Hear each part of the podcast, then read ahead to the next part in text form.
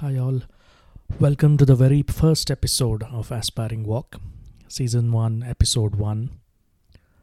Our very first guest is someone who has an adventurous outlook on life, believes that one needs to always get out of one's comfort zone in order to explore newer opportunities and gain life's experiences. An engineer by profession, started his entrepreneurial journey uh, three years back. Very recently, uh, he decided to pursue his aspirations full time. Please welcome uh, founder of GradX, Mr. Rohit. Hi, Ravi. Thanks for the introduction and thanks for having me in your show. Firstly, uh, please share with us uh, when you started your professional career, was it something you always wanted to do, or there was something missing which you feel had you known before, uh, maybe you could have connected better uh, with your professional job? Um, if you say one thing that I wished I knew before, uh, I think it's the mentor and a trainee relationship. Uh, when Mm. we were growing up, we didn't have anyone to look up to who were right around us. There was the YouTube and a bit of internet came in during my college days, which was early 2000. But I think the, a mentor or someone who you can uh, rely on, you know, clear your questions and doubts, and that's that circle is really key. And I've I've traveled 15 countries, and I've figured out that the, the developed countries have a really strong network, and they learn from each other, and they evolve really quickly because of that reason. Interesting that you uh, mentioned about mentorship at uh, school and college level. The general perception is mentorship is more uh, relevant uh, at a career level or transition to a different career role. Yes, so someone who's done it before or have been through a path uh, of struggle, and it can guide you on the pitfalls that you may not have to repeat uh, the the same path and just like overcome the hurdles because of his experience. And yeah, you do the same for someone else in the future. I think in college and school days, it was more about having good teachers who are driven and passionate in teaching. And I think one of the biggest challenges I had was having teachers uh, who may not, per se, may not really be driven to teach. It was just another job for them. And I think teaching is one of those professions where you really need to be passionate, uh, where students are driven to learn from you. Otherwise, I, I would just be mostly zoned out in the class, so I have no idea what has happened. Yes, that was uh, very insightful what you shared, Rohit, about mentorship. But mentorship alone wouldn't decide the future course of action, and we realize that we need to do all the work. And only when we face challenges and the resulting failures can we make some sort of a progress. So, in your case, what do you consider has been the biggest failure so far, and what did you um learn from that? Mm, When you talk about failures, I think I've had many failures uh, in professional life. Uh, job wise, I have always learned because of one of the things that you mentioned that I could find people who could guide me along the way and you know slowly find my path. Uh, but I think in the startup world, I am kind of going through the struggles of having inexperience in building something. So I've spent the last three years overcoming all the challenges that I have faced in the past. I think that's one of the biggest failures. But failure is only when you accept it as a failure. If you keep working on it, uh, it's probably not not a failure. So yeah, it's still work in progress. Interesting thoughts, Rohit, uh, on your views about failure. And just to add on to this point, is there anything specifically uh, uh, personal aspect uh, that you uh, would like to share uh, with regard to the failure? I think w- one of the things that I could also say is I I've always had problems um, in working in a certain work culture where there's a lot of micromanagement uh, that may have pushed me back in a certain certain amount of growth or the path that I wanted to take.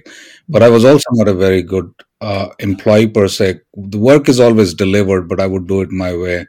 And I think that changed really well when I moved to Sydney, where everyone's like that, Mhm. and it just made made made it a really seamless integration into uh, life here for me.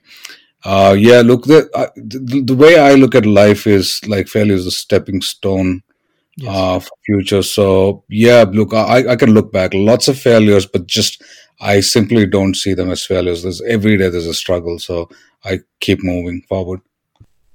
Yeah. Thanks, Rohit. That's a very balanced and matured way of looking at uh, failure. Another aspect uh, that is projected these days is with regard to the employability skill set amongst uh, the youth. When you shared about work culture, uh, was there any aspect that you were uh, sharing on the employability concern?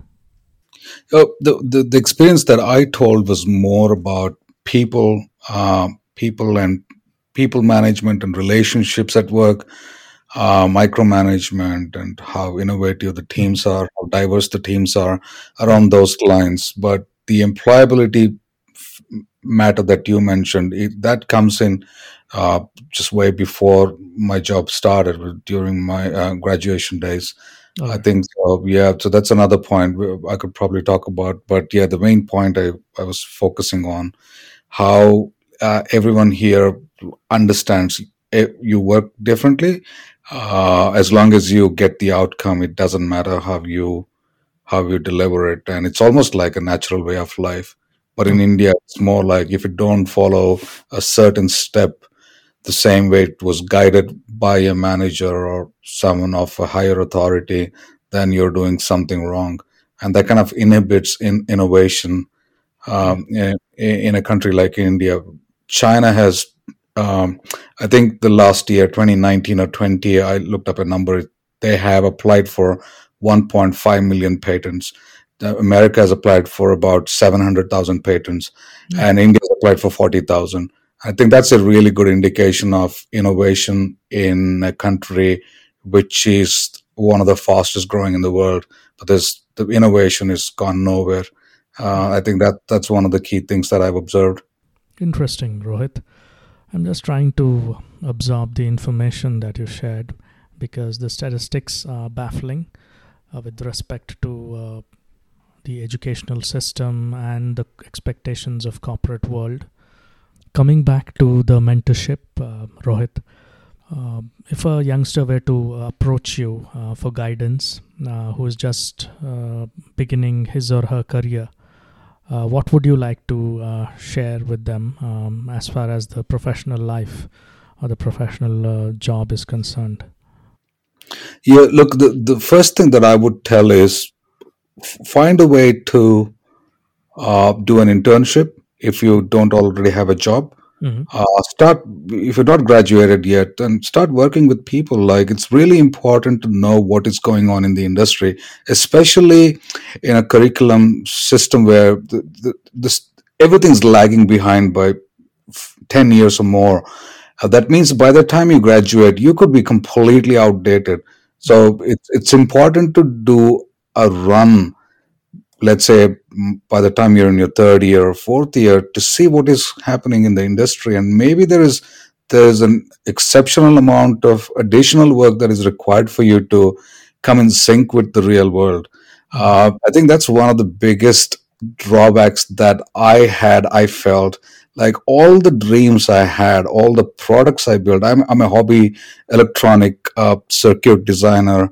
I've built quite a few products uh, early in the days Nice. and it was mostly around automation and you know automatic water level controller automatic light controller uh, automatic gate controller things like this which i thought was extremely innovative uh, and then you like i'm a fully grown adult i moved to sydney when i was 28 Mhm. and i it's almost like these guys have had this for over 30 years. That is more than my entire life. So my dreams were constrained to the information that I had at that point.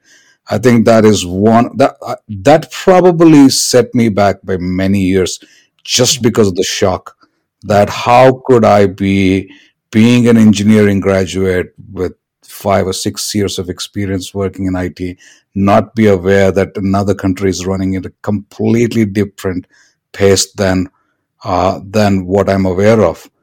Uh, so your your dreams are always constrained by the information that you have, Mm. unfortunately. Thanks, Rohit. Uh, very valid points uh, for someone who is uh, starting their career uh, as to how they should stay relevant uh, in today's ever changing world. Talking about advisors and influencers, are there any influencers or role models uh, that you look up to? Yeah, look, yeah, very good point. I think I've had some some people who influenced me a lot around the values Yeah. uh, because of what I read about them, what I watched about them. This is purely uh, during my graduation or after, but before that, it was mostly the people around me. I would always um, find a person who I kind of, let's say, if someone is really good at sport, I would just look at him on what he does well, connect with him, try to emulate him in a way. Uh, and then at some point, you'll either get better at it or you just overcome that you know, barrier of influence and you move on. But yeah, like people like Warren Buffett and uh, like a lot of investments that I wanted to try out in technology. There are lots of other companies like HP gave me such a good um, uh, foundation for uh, what a culture and what it takes for a company to survive and why people are more connected in that company. Things may have changed now, but back in the day, I'm talking about, uh, yeah, things like that. I always have people who have inspired me. Like right now, Elon Musk kind of connects with uh, a lot of the things that I usually have questions about because everyone Mm. talked about smart work and I don't think I know what smart work is. So I was looking for a person who's like, is there anyone who can work all day long? Uh, and then I, I again, the same way I started reading books, looking for someone who I could connect with because I don't think I'm, I'm a very smart worker. And then. Elon Musk is exactly the same thing. He said, look, I am just a hard worker. There's, yeah, there's, the, if I can do two times more work than everybody else, then I'm actually getting twice twice done than anybody else, including your competitors. Uh, things like that that has really helped me kind of you know pave my own path in a way. Uh, every time I'm, I'm at a, a crossroad. I don't know if I answered your question Yeah, I think, uh, correctly, but then yeah, yeah. Yeah, definitely, Rohit. Uh, thanks for answering the question. Indeed, Elon Musk uh, is one of those pioneers uh, who is uh, changing the uh, scene in most of the industries, uh, be it aerospace or electric vehicles, uh, solar industry, and so on, inspiring uh, millions uh, to uh, to come out of the comfort zone. Uh, are there any resources that you have relied on that has helped you excel at your work and in your entrepreneurial journey? Uh, if you could share a few points on that. I think interesting question that you asked that the, the most important thing that I see in today's work is how quickly can you learn?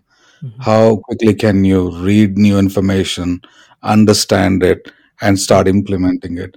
Mhm. Uh, w- one of the things for me as a big advantage was uh, I had no pre- preconceived notion of what a good work was. So I could simply read anything I wanted and I just started uh, implementing it. I met also a lot of good people along the way, and I could Mhm. see they could do five or 10 times more work than I could do. Uh, this is when I'm just like under one or two year experience. And yes, it, it, it, it's really important to see those people and you start emulating them. Uh, and then, yeah, they, they teach you and you, you also become uh, kind of like a really quick reader. You know, you start to figure out what to look for in a document. It could be 500 pages long, but you know what's important for you, how to search. Uh, these these could be very basic things, Yeah. but having an idea of uh, finding an answer to a question which you may not know the answer for at at a pace uh, which kind of overcomes the the requirement to memorize or remember that information is probably the biggest tip that I could give away for anyone who is younger or just starting off. I think you summed up brilliantly, Rohit, from your experience. What is it that is needed uh, to stay relevant uh, in today's uh, competitive world? With that, uh, we have come to the last segment of this podcast. Uh, for our listeners, if I were to sum up uh, uh, key takeaways uh, from our conversation with you, Rohit, I would like to highlight uh, three points. Uh, first one, the tendency of Indian youth not to ask enough questions right from schools and colleges is something that we need to overcome and change the mindset that unless we ask questions, we can't get the most out of the educational system in general.